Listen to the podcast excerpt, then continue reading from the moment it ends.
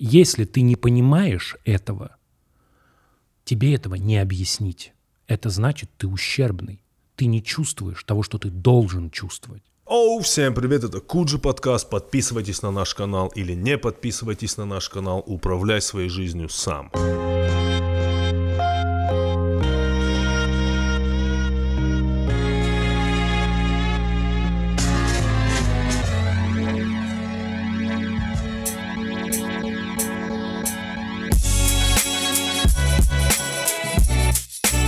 Конечно, интересно все получилось. Андрей, э, это не перством, я тебя сразу предупреждаю. Спасибо. Но вопросы я тебе буду так же задавать, как Ирина. Попробуй. Попробовать. Так же, как Ирина. А, на связи Куджим. А, всем привет. Андрей, Тимур. он здесь. А, Говорят, главная книга 2022 года, так говорят, которая в России, которая продается, а, которая во всех топах продаж, это Джордж Оруэлл а, 1984. Все ринулись перечитывать книгу. Ты ее читал вообще? Я ее читал, но я, меня Не не, воз- воз- не возникло вообще желания перечитывать. У тебя возникло? Нет, это очень плохая книга. Как Так. книга. Это очень плохая книга, которая появилась очень вовремя. Да, Джордж Орвелл был одним из первых, кто придумал жанр антиутопии. Его антиутопия, она очень специальная, она очень похожа на ту антиутопию, которую мы сейчас живем. Она медийная. Он говорит, и вообще в, в чем была идея? Джордж Орвелл был, эм, он был журналистом. Да, и глядя на то, как э, пишутся заметки со Второй мировой войны, он понял, что на самом деле никого особенно, так вообще говоря, правда и прочие вещи не интересуют. Ага. Ну вот. И он представил себе мир, в котором а, у тебя контроль осуществляется с помощью какого-то... Там часть — это прямой контроль, там у тебя общество разделено на две части. У тебя есть пролы, это пролетариат, Я знаю все вот. И они там живут в своем собственном мире, бухают, у них футбол и все такое. Там три страны, между ними идет постоянная война. Да. И у тебя всегда две страны объединяются против третьей. И у тебя есть партия, которая занимается постоянной цензурой происходящего. Они выпиливают, причем выпиливают из прошлого. Да? То есть они берут все сообщения о том, что мы раньше сотрудничали там со Стазией, и теперь мы, с ней не сотрудничаем, надо все заменить. И они занимаются такой, таким постоянным редактированием истории. Вот. Еще там был важный нюанс, что почти все бренды, которые были э, в Оруэлле в 1984, они назывались «Победа». Там есть виски «Победа», еще что-то «Победа». Э, Когда появился лоукостер «Победа», я это сразу вспомнил. Это важный, интересный нюанс. Вот. Но как книга, да, как повествование, как мир, в который ты хочешь погрузиться или в который ты не хочешь погружаться, да, который на тебя производит впечатление, она не производит впечатление. Честно могу сказать, на меня произвела впечатление книга, честно. Ну, может быть, э, но она не осталась в моей памяти. Я вот помню, что когда я посмотрел «Реквием по мечте», я два дня ходил и думал о том, как это вот может быть все ужасно. И у меня в голове вот эта музыка играла. Тут ничего такого не было. Я подряд еще читал. Я читал «Мы», потом 1984, а потом э, э, «Храбрый новый, новый мир» Хаксли. Вот они у меня все так немножко слиплись. А, Да, а, так вот, у меня не возникло желания это перечитывать, потому что в целом все помню. Но, если ты помнишь, один из сезонов Куджи, наверное, в году 2019 мы начинали с того, что я э, э, восхищенными отзывами отзывался о книге э, «Сапиенс. Краткая история человека». Да, была такая. Да, Юваль Ной Хари. Я тебе говорил, что ну, мне очень понравилось. И вот ты знаешь, я сейчас вспоминаю те свои ощущ- ощущения. В 2019 году у меня все-таки появилось некое чувство тревожности. Когда наступила пандемия, я почему-то у меня было желание перечитать несколько глав этой, этой книги. Я не знаю почему. Именно вот не хотелось смотреть про эпидемии, вот это все. сейчас у меня возникло желание перечитать первую, грубо говоря, начало этой книги. «Sapiens», да, понятно, очень популярная книга, она бестселлер и так далее, и так далее, но это хороший boost для того, чтобы оттолкнуться дальше и пройти в своих исследованиях. Я когда первый почитал эту книгу, я потом почитал несколько книг по биологии, послушал несколько книг там по экономике, ну, то есть каждый для себя отдельно может выделить, что это. Это действительно хорошая конц... Ты как вообще к этой книге относишься? Она, я не могу назвать ее научной, но Ну, это м, как бы примерно описывающие... Слушай, примерно. Там, э, во-первых, э, автор, с одной стороны, большой молодец. Да. Э, Во-вторых, там много спекуляций. Ему на это постоянно указывают профессиональные историки. Но он не скрывает, что это спекуляции. Это, если к- относиться к этой истории, а если относиться к этой книге как к источнику ответов, Нет, Вот. это не так. Всё, это всё, не так. К всё. этой книге надо относиться как, Как к пища- ключу к двери. Вот пища для ума. Там условно, вот, например, он говорит, все произошло поэтому. Ты думаешь, прикольно, я на этот вопрос с этой точки зрения Да. не смотрел. Это не значит, что его точка зрения верная, но я типа не смотрел, а теперь посмотрел. Это разнообразило мою интеллектуальную жизнь. Да, я словно в персте Фомы. Что за название? На пальцах нормальное название было. Ну, это так, окей.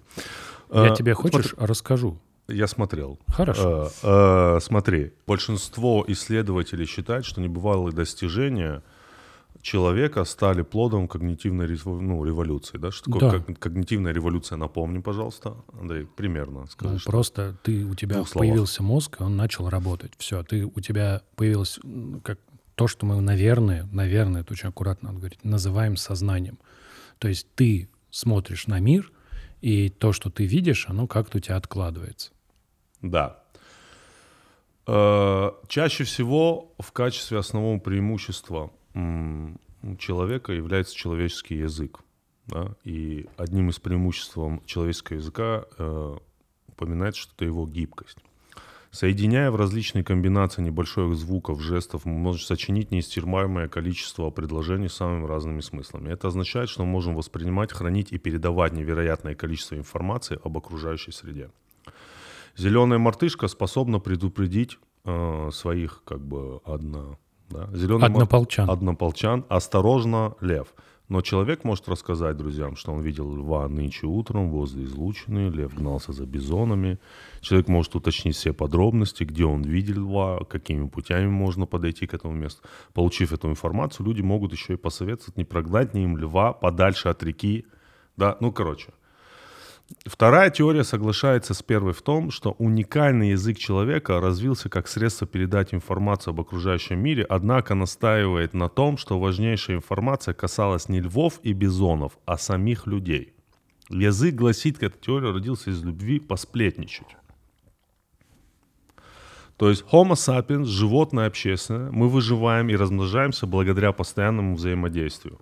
Людям недостаточно знать, где бегают львы и бизоны. Им гораздо важнее выяснить, кто в племени кого ненавидит, кто с кем спит, кто надежен, а кто, ну, на кого положиться нельзя. Как я это понимаю? Мы там, где мы есть, благодаря тому, что мы умеем хорошо наебать.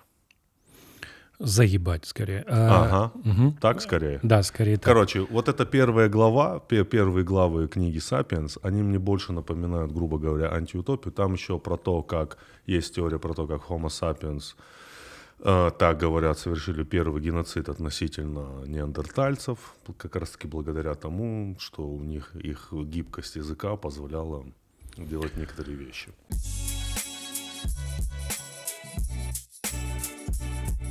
Итак, у нас Aviasales, Тимур. Авиаселс — это легенды русского рэпа.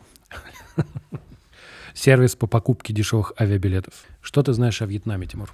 Э, Андрей, стандартный набор. Давай. Стандартный набор знаний. стандарт- Фо бо.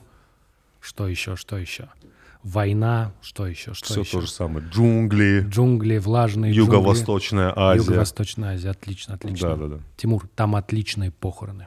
Вау. Я вот как раз сейчас сидел и думал, где вот хорошие похороны? Да, во Вьетнаме. во Какая вообще Вьетнаме. разница между отличными похоронами и плохими похоронами? Ну, Просто- отличные похороны, Да. это значит, ну, такой серьезный ивент. Там э, берут, везут усопшего, его везут обычно в процессии, да, ну, как бы, если ты можешь себе это позволить, ехать надо в нормальное место.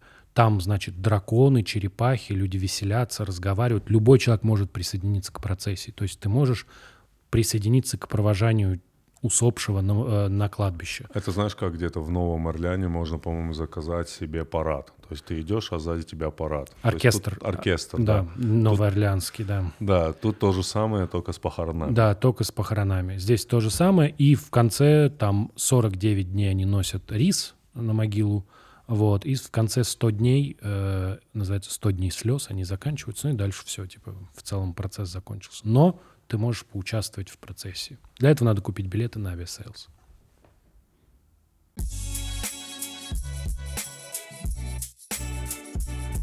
Важно помнить, что человек стал человеком, а у него не сразу появился язык. Язык появился довольно сильно позже, после того, как мы стали людьми, то есть после того, как возник вид. Вот. Это был не мгновенный результат. И действительно ли он связан с э, сплетнями? Ну, может быть. Только нужно понимать, что человеческий мозг, человеческий мозг производит информации в много-много раз больше, чем ты можешь ее усвоить. То есть вот я тебе что-то говорю сейчас, да, да. я произношу какие-то слова, мы можем посчитать среднюю плотность информации, которую я тебе передаю. Сколько? Вот если это все записывать, перевести в биты, сколько будет? У нас получится очень маленькое число. 20 бит там, в секунду, в минуту, неважно. Это очень мало информации. Да? Для, для перво, первоначального освоения природы возьми камень и кинь его посильнее. Это достаточно. Но потом оказывается, что ты очень не можешь описать полностью свои собственные эмоции. Да? Ты как бы начинаешь что-то описывать, да, и у тебя, тебе не хватает слов. И, поэт, и это постоянно такая история. То есть, например, это, э, вот эта история, она связана со всеми твоими чувствами. Например, то, что ты видишь сейчас, да, это на самом деле вовсе не то, что видят твои глаза. Например, если ты смотришь на меня сейчас, ты не замечаешь, что моргаешь. А раз в сколько-то времени твои глаза полностью закрываются, а у тебя нет вот этого угу. стробоскопического эффекта. Это связано с тем, что твои, твой мозг постоянно дорисовывает картинку. Есть еще хорошие там типа упражнения. Вот, ты, вот, вот если взять картинку и показать ее вот здесь, буквально по краям твоего, твоей области зрения, то выяснится, что ты не можешь, например, мальчика от девочки отличать. Ты очень хорошо ощущаешь движение. Вот эта вся история, что ты заперт на самом деле в своей черепной коробке, ты как личность, и мозг, он за тебя твою реальность достраивает. Он достраивает ее ежесекундно. И это же касается языка. Все, что я говорю, я передаю тебе очень мало информации. Ты это слышишь, мозг это распаковывает и додумывает то, что я тебе сказал, за меня. Хотя, может, имел в виду совсем другое. Моя, у меня была такая мысль, на самом деле, про это тоже поспекулировать, что именно так появилось искусство. Ты в какой-то момент Типа просто вот художник рисует картину, что он по этому поводу думает, какие он испытывает эмоции. Ты не знаешь, ты не можешь э, полностью это понять из картины. Но это устроено так.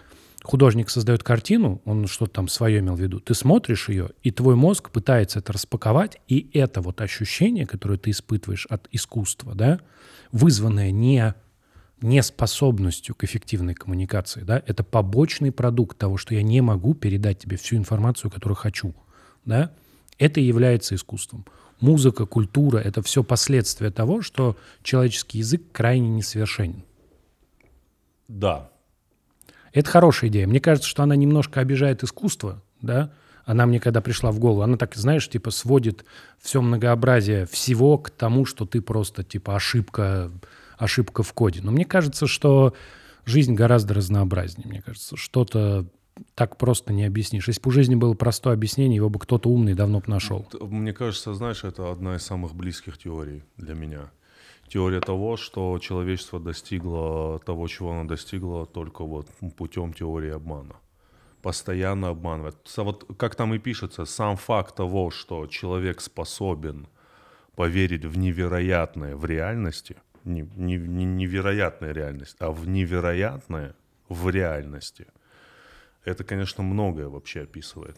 Слушай, ну вот у тебя есть обезьяны. Да. Вот, например, там вот есть такие животные, пирох, пирохвостые тупая. Да. Они пьяные каждый день. Прям бухущие в мясо, потому что они там питаются э, бродящими, ну, которые бродят э, всякие, э, как они там, э, плоды. И они, их э, как бы норма алкоголя в переводе на человеческую норму, да. это 3 литра пива в день. Каждый день. Вот, а, вот пирохвостые купа, тупая жарят каждый день. Да? И у них вот тоже, ну, у них не такой мозг, он слишком маленький, поэтому все, нет у них такого, что к ним пришла белочка, да, что вот она такая, типа, тупая такая, говорит, я вчера вот съел вот этот вот плод, и мне явился демон просто, и он меня гонял, и я от него убегала, да, не расскажет она такое, потому что у нее мозг попроще. А у человека вот так получилось, что мозг слишком сложный, ну, слишком сложный. Непонятно, зачем он такой сложный. Он вот производит тебе постоянно, вся, вся, он там, его нельзя остановить, он не выключается, он постоянно работает. И да, конечно, знаешь, кого лучше всего человек обманывает? Себя. Да. Это идеальная схема. Ты можешь обмануть себя, ты обманываешь всех. Люди могут убедить себя в самом, в самом невероятном дерьме. И потом убежденно всем доказывать, что так изначально и было, понимаешь? Ну да. Да, там еще хорошее описание, что вы типа не убедите мартышку отдать ей свой банан, пообещав ей, что после ее смерти она в раю получит пять. Да, да, да. Я, это я говорю, моя реально самая главная теория относительно человека, потому что все существует, потому что все обманывают. 1984 хорош тем, что вы, ну, когда человек его писал, его писал да. журналист, да. он тебе показывает, что манипулируя информацией, ты манипулируешь людьми. То, то, что ты сказал про мартышку.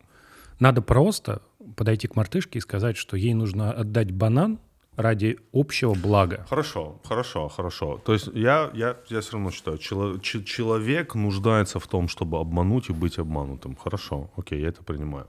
Вот часто слышу в последнее время. Да, вот, вот хочу с тобой и у тебя спросить вот такой вот термин, как э, великий народ, великая страна э, и великая нация. Ну, это не только в этой стране можно слышать, это где угодно можно услышать. Да? По сути, если спросить и задаться вопросом, а существует ли вообще невеликого народа на этой земле, ну, мне кажется, его не существует. Какой народ невеликий, нет, Андрей?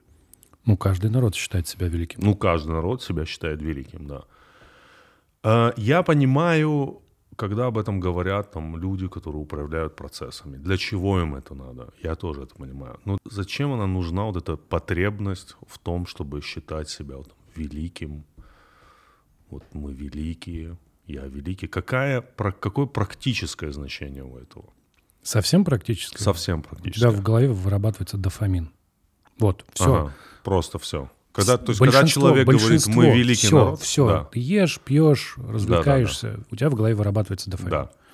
Это про эту историю. Он везде всегда вырабатывается одинаково. Это одинаковая система. Были исследования, я про них много раз рассказывал, что удовольствие от музыки не отличается от удовольствия от еды. Тебе кажется, что оно более возвышенное, более глубокое, но нет, все то же самое, вся та же самая система. Поэтому, когда ты задаешь этот вопрос, у меня нет ответа, потому что про это, про это, про величие думали многие люди в свое время. И ответа у них нет, понимаешь? Не нашлось ответа.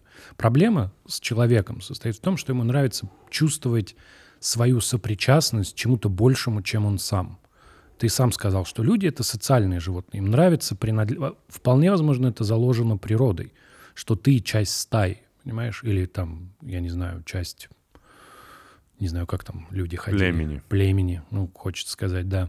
Вот. Э, ты часть стаи, часть племени. И вот эта вот важная сопричастность, вот эта социальная часть человека, да, она является каким-то вот рудиментом, который у нас остался, который требует, чтобы мы эту сопричастность постоянно, да, либо ощущали, либо подтверждали. Хорошо, у меня такой вопрос. Когда человек говорит, я представитель великого народа. Это гордость или гордыня?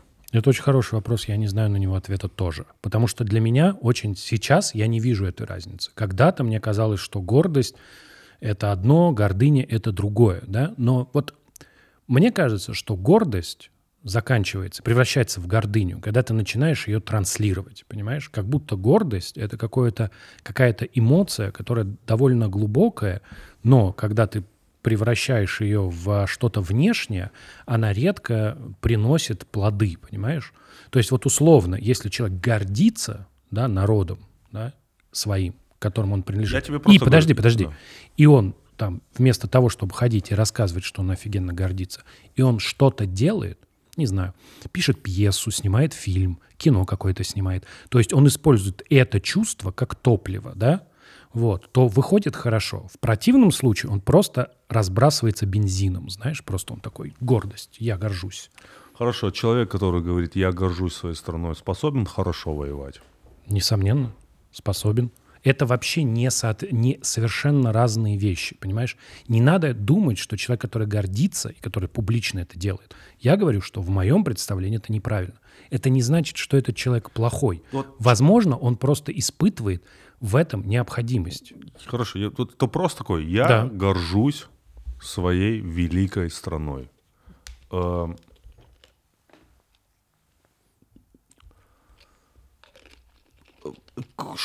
вот, блядь, знаешь, я что не могу сформулировать? Что это вообще? Это же просто набор каких-то слов. Понимаешь? Это же просто, ну, что-то такое неосязаемое. В смысле неосязаемое? Это, Это все неосязаемое. происходит в твоей голове. Большая часть вещей, которые мы с тобой обсуждаем, происходит в наших головах. Я тебе назову миллион вещей, которые неосязаемы. Давай. Закон, государство, право Осязаемо. человека. Осязаемо. Нет, они становятся осязаемые, когда у тебя есть достаточное количество людей, которые в эти вещи верят. И эти вещи становятся реальными. В этом же главная проблема юристов. Они уверены, что они имеют дело с настоящей реальностью. У них гоноры, как у физиков, которые изучают элементарные частицы. Одни копаются в устройстве мироздания, а другие пишут буквы. И если завтра все эти законы исчезнут, просто исчезнут, книги станут пустые, а интернет обнулится, да, это исчезнет все, чем они занимались, понимаешь? А если завтра исчезнет человек, да, то исчезнет еще много чего. А вот эти все элементарные частицы останутся, они также будут летать. И непонимание того, что эта вещь, это вещь про людей, то есть люди являются носителями этих идей, они являются их составляющей частью, без людей этого не существует. Это как будто очень важная проблема всех этих, всех этих рассуждений. Потому что когда ты говоришь «вот закон», ты как будто взял и этот закон из своей головы поставил его в комнате. Вот он стоит. Я говорю, закон превыше всего. О, вот он где-то здесь. Ничего не вышло из нашей головы, мы ничего не создали. Мы просто произнесли слова, сотрясли воздух. Э, Да, ну вот опять-таки, я сегодня только вопросы задаю. Почему у человека такое стремление записать себя в историю?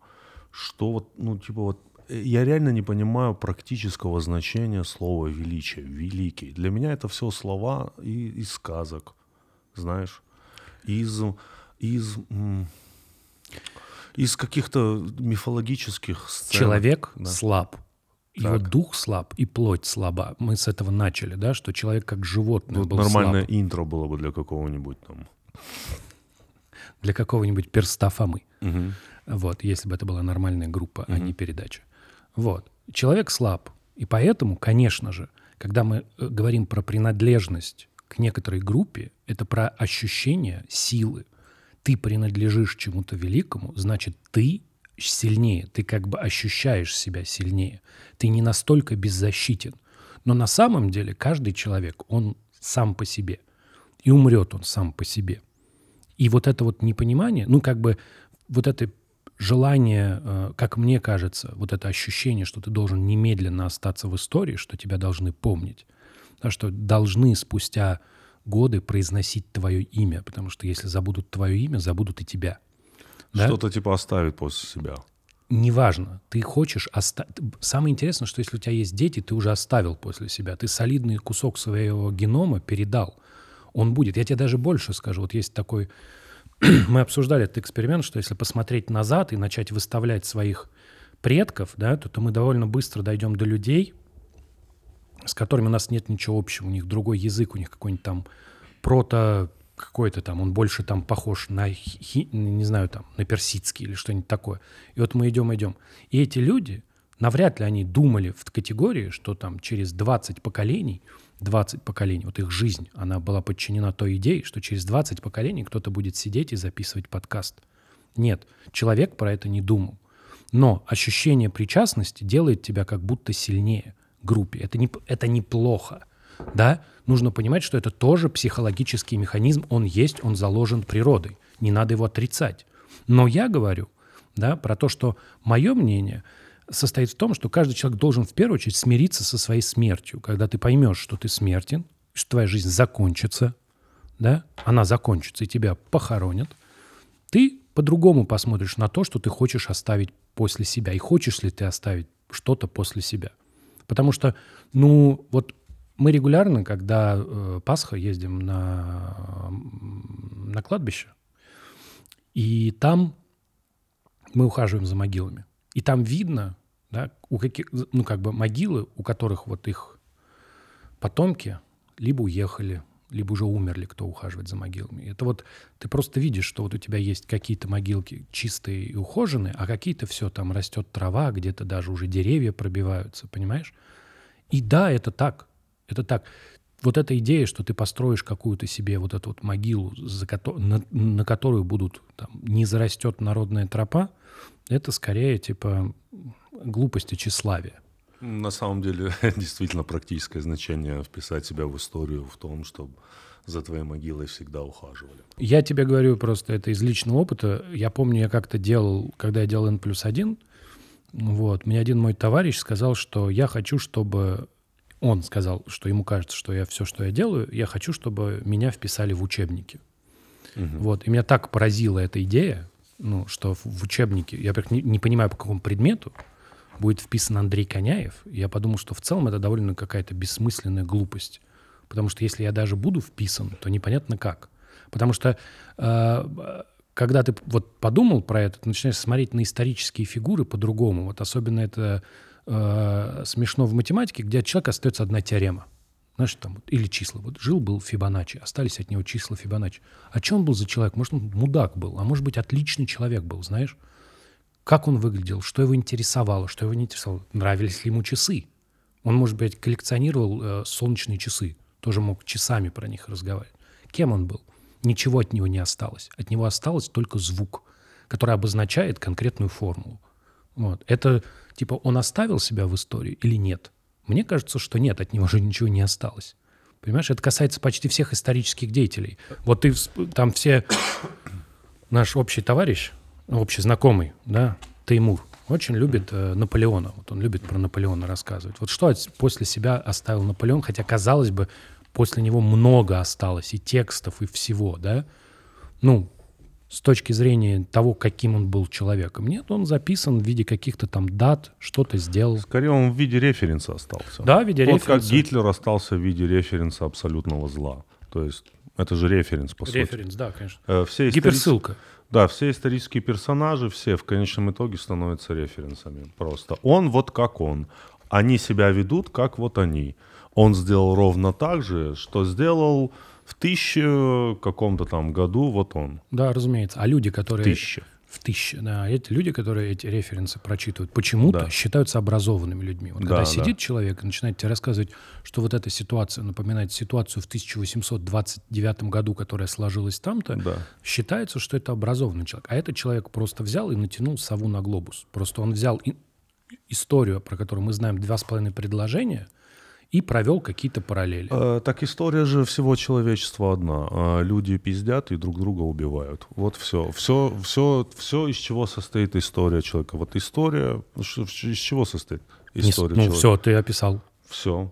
А нет такого, что когда тебе говорят, что ты не патриот, это означает то, что у этой стороны нет ответов на простые вопросы. Это всегда так. Потому что обычно, когда ты просишь объяснить какие-то вещи, да. Да, и, а для, условно, там, если ты занимаешься наукой, это вроде как будто естественно задавать вопросы, то эти вопросы не принято обсуждать. Просто ты такой, нет, нет, это нельзя обсуждать. Если ты не понимаешь этого, тебе этого не объяснить. Это значит, ты ущербный. Ты не чувствуешь того, что ты должен чувствовать. Вот такая линия аргументации. Понимаешь? Так себе линия. Так себе линия. Если ты не можешь облечь в слова то, что ты хочешь, чтобы сделал другой человек, странно у нас выходит коммуникация, странно у нас выходит разговор, если ты так делаешь. Но он именно такой, да, именно такой. Более того, когда ты пытаешься, ну, чтобы получить ответы, получить ответы, да, то в случайном порядке неудобные вопросы тоже объявляются непатриотическими. Да? Ну, вот условно, вся история, которая сейчас происходит, мы де-факто живем в э, условиях военной цензуры. Вот военное положение не введено, а законы, принятые с начала э, весны, они все э, такие, типа, прям, если ты посмотришь на на то, как работает военное положение, вот такие, да? Почему? Нужно там запретить иностранную пропаганду, там вот это все, вот это все, вот это все. Я даже уверен, кстати, что где-то там, уверен, на Лубянке сидят ФСБшники, такие, которые пишут отчеты, вот, мы не, не запретили вообще весь интернет, и вот люди все равно, типа, подвержены воздействию пропаганды, смотрите, и прикладывают скриншоты из каких-нибудь телеграм-каналов. Вот. И вот эта вот история, да, история про, про цензуру, да, она в первую очередь про ограничение неудобных вопросов. То есть это попытка сделать так, чтобы ты не мог что-то спросить. Потому что иначе придется отвечать, понимаешь? А отвечать сейчас неудобно, неохота, и никто не будет. Вот. Поэтому, да, конечно, очень удобный инструмент. Мне когда-то очень понравилось выражение Андрея Канеева, которое я... Вот, вот это... Вот меня ночью разбудит, скажешь, так вот, что-нибудь Андрей Коняев крутого сказал за все время Куджи. Разбудите меня, разбудите меня, я вам скажу. Андрей Коняев сказал следующего. Любого депутата России, если ты спросишь про то, как он видит будущее этой страны, он тебе опишет вчера. Это лучшее, что говорил Андрей Коняев. Да, вчера. Оказалось, даже не вчера, а позавчера. А вообще, э, Тимур, э, как оказалось, даже не позавчера, а какие-то предыдущие века, потому что мы так очень быстро, на самом деле, с начала пандемии оказались в новых средних веках. То есть мы сейчас, вот у нас эпоха, темное время наступило, понимаешь? Мы так вот как бы неожиданно туда приехали. Ехали, ехали, прогресс, космос, доставка за пять минут еды. А сейчас все, вот, пожалуйста. То есть у тебя моя любимая история, да, что я вот когда начинал N плюс один, э, в, 2014, в 2015 мы запустились, наука была мейнстримом, научные отделы были во всех крупных изданиях, все писали про науку, условно, да, считалось, что если ты написал какую-то чушь, за это просто там типа был ор в интернете, смотрите, они написали полную херню. Буквально за 8 лет, за 8 лет мы дошли до того, что наука стала маргинальной. Сначала пандемия, сейчас типа война. Вот мы оказываемся в ситуации, где люди по телевизору обсуждают, что они умеют коммуницировать с инопланетянами, и это нормально. Для оценки политической ситуации в мире зовут экстрасенсов, понимаешь? И мы, вот как бы люди, которые типа про космос, там про это, мы вдруг оказались в той позиции, почувствовали себя. Как чувствовали себя 8 лет назад все эти антиваксеры, которые вынуждены были по своим вот этим чатикам ютиться и друг другу рассказывать, что весь мир погряз во лжи, да? И ты такой, типа, ну, а мы тогда над ними смеялись, а сейчас как-то не очень смешно, когда ты оказался в их ситуации. Как бы вроде наука может, типа, чуть больше, ты там можешь пытаться аргументировать ее ценность, но по большому счету отношение к ней абсолютно маргинальное. Наука, научное знание, рациональное мышление никому сейчас не нужно, оно вредит. Потому что оно инспирирует вопросы, а их задавать неудобно, а они еще тебя отвлекают от жизни. Поэтому в целом, в целом наука маргинальна. Да, Андрей. Такой, блядь, был просто дудув. Бля, как мне научиться так разговаривать, пацаны? Как он вещает просто. Просто, блядь. Просто. Ты знаешь, мой Да. любимый святой, Так. неплохой, неплохой заход, да? Да. Святой Антоний. Святой Антоний. Знаешь, за что? Нет. Он там вел праведную жизнь, сколько там много Извини, лет. мой любимый святой это м, посторонне или, или реально любимый? Я не могу отличить просто. Ну, как- когда что- ты, когда Что значит ты... посторонний? Я просто знаю истории каких-то святых. Мгм, Вот. Это как бы, и вот из всех историй святых, ну там есть, как там им там голые женщины, демоны в виде голых женщин являлись. Вот Антоний мне нравится больше всего, потому что он, не потому что он в пустыне много времени провел, а в какой-то момент он настолько преисполнился, что пошел, а, пошел проповедовать рыбам. Хорош. Есть, есть даже серия картины, классический сюжет э, в, в, ну, типа в картинах. Святой Антоний проповедует рыбам. То есть вот он настолько понял все, что он пришел и разговаривал с рыбами просто. Вот. Я не знаю, почему я вспомнил после вот своего прогона вот эту всю историю. Реально просто, ну это, это на полном серьезе. Ну, я не знаю, это, блин, это были какие-то там, какие там шестой век, по-моему, это действие происходит, он был там в это. Но от него осталось одна, одно, одно из его деяний проповедание рыбам. Вот он им сказал, что, типа, в целом рыбы, вы молодцы. Потому что когда Бог, типа, все снес, был, пот- был потоп, он же только вас оставил, да? Все потонули, а рыбы не потонули, потому что рыбы могут плавать. Вот, поэтому вы в целом молодцы, все хорошо. Хорошо, ты много говоришь про маргинальные. Вот ты говоришь, несколько раз мы сегодня прозвучало слово маргинальные, маргинальные люди. А тебе не кажется, что сейчас наоборот, ну как бы вот, вот сейчас время маргинальных людей? Посмотри, вот. Все, кто в инфополе, достаточно маргинальные. Наоборот, Нет? Они в инфополе, они стали мейнстримом. А, вот в чем. Вот я в ловушку угодил. Да, понимаешь? Да, да, да, Они мейнстрим, а мы стали маргинальны. Конечно. Это же тоже надо понимать. Все такие типа, все поменялось. В феврале все поменялось. Да, много поменялось. Но долбоебы остались долбоебами. Это факт. Они не поумнели, да, у них не появилось чувство прекрасного, у них не появилось желание разбираться, да, и у них не пропало, потому что что отличает долбоеба от просто неграмотного нормального человека? Можно быть неграмотным, можно не знать вещи. Долбоеб — это человек, который такой типа «мне достаточно моих знаний, я знаю все, что мне нужно, а сейчас дискотека». И идет по жизни, понимаешь? Вот такой, такие люди, они остались. Я никуда не лезу, а сейчас Дискотека. дискотека. Ну, болеет дискомалярией. Что, что поделать? Такое бывает, да. Ты видел такой клип «Кавказская диско»? Нет. Посмотри обязательно. И А пусть что зрители посмотрят. Ну, А, «Кавказская диско». Кавказская диско. Ну, это не ирония, да? Это не, не белый человек смеется, да? Над... Нет. Нет, нет. Я просто уточню. Не-не-не-не, ты чё? Кавказская диско. А, вот ты тоже то, э, сказал очень такую смешную вещь, что, ну, тупые-то остались тупыми, Да, конечно. А их много. А ты можешь вот дать вообще...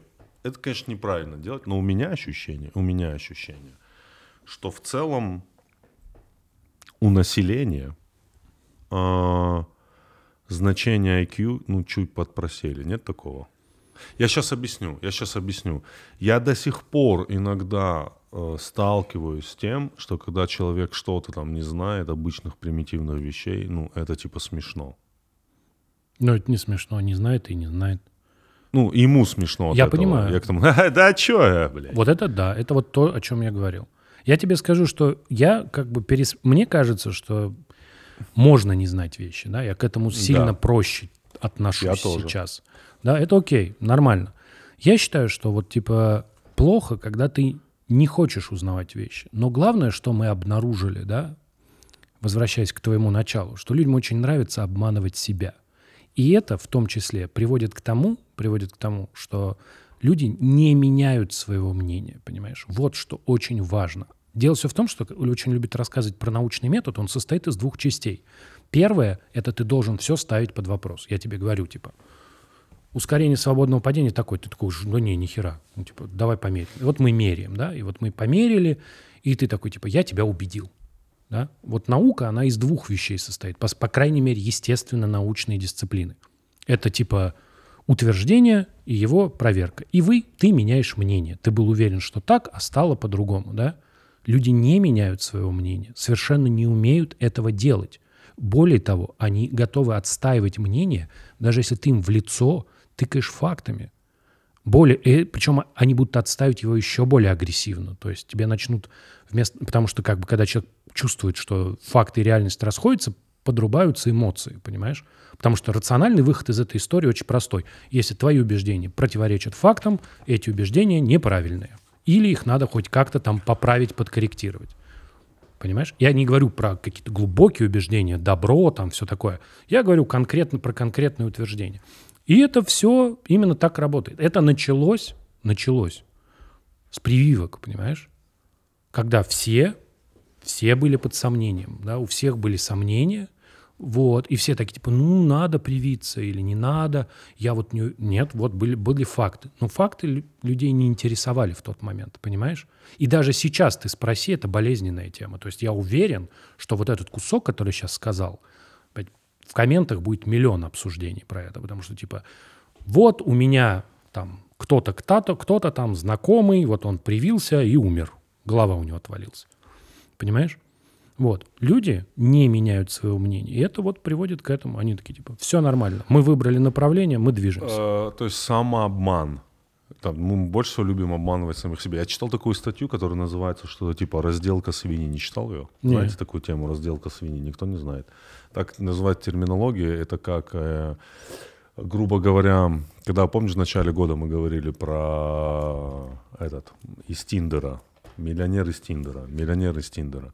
Ну, это когда Короче, там целая схема. Значит, где-то в Азии что-то типа там Камбоджа, туда крадут каких-то там людей, типа из там Китая, неблаго... неблагополучных районов Китая, где нет работы.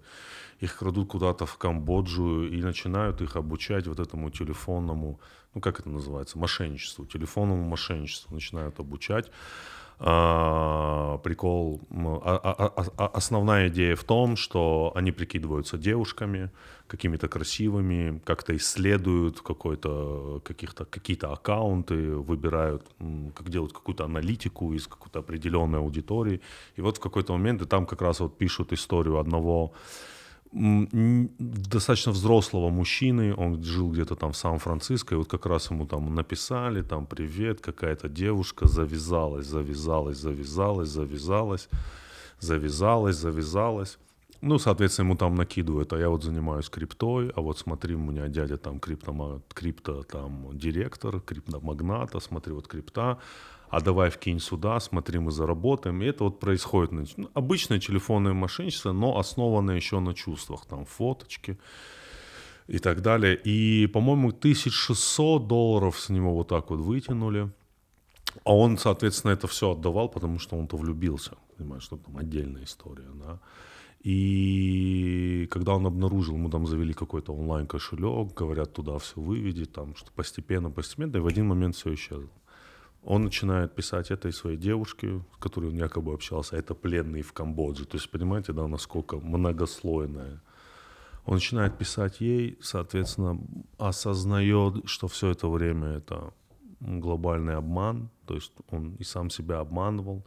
И вот там был интересный момент, что он не решался сказать родственникам. То есть только под мегати... ме... Э, медикаментозным э, воздействием он пошел психоаналитику, психиатру, его сразу там закрыли от суеты. То есть человек, а, грубо говоря, не мог поверить в то, что его обманывают. Он занимался самообманом, и он не, не может поверить в то, что он занимался самообманом. Конечно. Все это время. И он может это осознать только при помощи э, специалиста. Да. Понимаешь, да? Да, конечно. Настолько все сложно. То есть ты, когда уже пообманывал себя Да. несколько Да, да. месяцев, лет, да, это же невозможно отказаться, потому что иначе для тебя это будет какое-то крушение. Человек привык почему-то, это удивительный факт. Вот мы начали с того, что человек не видит, не слышит информацию, как она происходит. Мы, еще раз, не моргай, ты не видишь моргания, все. Половина визуальной информации, которая тебе приходит, она не запоминается. Но при этом, несмотря на то, что человек плохо слышит, плохо нюхает, плохо видит, он вот настолько уверен в той картине мира. Вот он, человек же верит своим глазам. Вот я верю своим глазам. Я это видел, да? Я это видел, я это знаю. Я, Не верю своим глазам. я это пережил, понимаешь? Это же самый, интерес, самый интересный нюанс, когда человек начинает подтверждать какие-то абстрактные рассуждения, да? Люди очень любят абстрактные обсуждения, ими легко обманывать, да? Они сразу включается другая половина мозга, эмоции отключаются, и начинается абстрактное рассуждение. Это, знаешь, типа вся, все рассуждения про геополитику, они именно такие. Они как, э, типа, жвачка для мозга, такое успокоение. Ты обсуждаешь вещи, которые ты не знаешь, которые нельзя верифицировать, ты обсуждаешь это в рамках модели, какой потому что ты описываешь очень сложный процесс. Ты правила модели не формулируешь, они у тебя там в голове где-то зашиты, но есть ощущение, что ты что-то обсуждаешь. А нет такого ощущения, Подожди. что... И вот, и вот при этом человек, да, при этом человек уверен, что его картина мира правильная. То есть он большую часть информации не знает, не получает, но он такой. Я изучил этот вопрос. Слушай, а нет такого, что слово геополитика это просто фейк какой-то, нет? Но это то, о чем я тебе говорил. Это несуществующая вещь, которая Абсолютно. людям очень нравится для обсуждения. Геополитика. Конечно. Вот. И у тебя есть прекрасная эта схема, в которой люди себя убеждают. Понимаешь, в этой схеме вот эта шахматная доска очень удобно мыслить. Когда ты не можешь... Понимаешь, большинство людей не сталкивалось с по-настоящему сложными вещами в своей жизни. Понимаешь, по-настоящему сложная вещь — это когда тебе нужно сделать что-то, что до тебя никто не делал. Не решить э, задачу по формуле, да, а что-то сделать с нуля, придумать. Я не согласен с тобой, Андрей. Да, это самое Сейчас сложное. очень много людей в очень сложной ситуации. поверь. Нет, я тебе имею в виду, сталкивались со сложными задачами интеллектуальными. А, интеллектуально. Конечно. А. Жизнь в России постоянная не катастрофа. Да и Я не вообще. про Россию. И не про Россию тоже, да. Вот. То есть со сложными интеллектуальными задачами. понимаешь, придумать что-то. Поэтому люди, людям кажется, что мир такой, и ты не, уби, не, не переубедишь их, потому что, ну как, ты им говоришь, ребята, ну все немножко сложнее, тебе, ты нельзя выносить такие суждения. Ты, упрощая, теряешь всю информацию. Нет, ни хера, все так и есть. А, ну, давайте закончим, не будем себя обманывать дальше.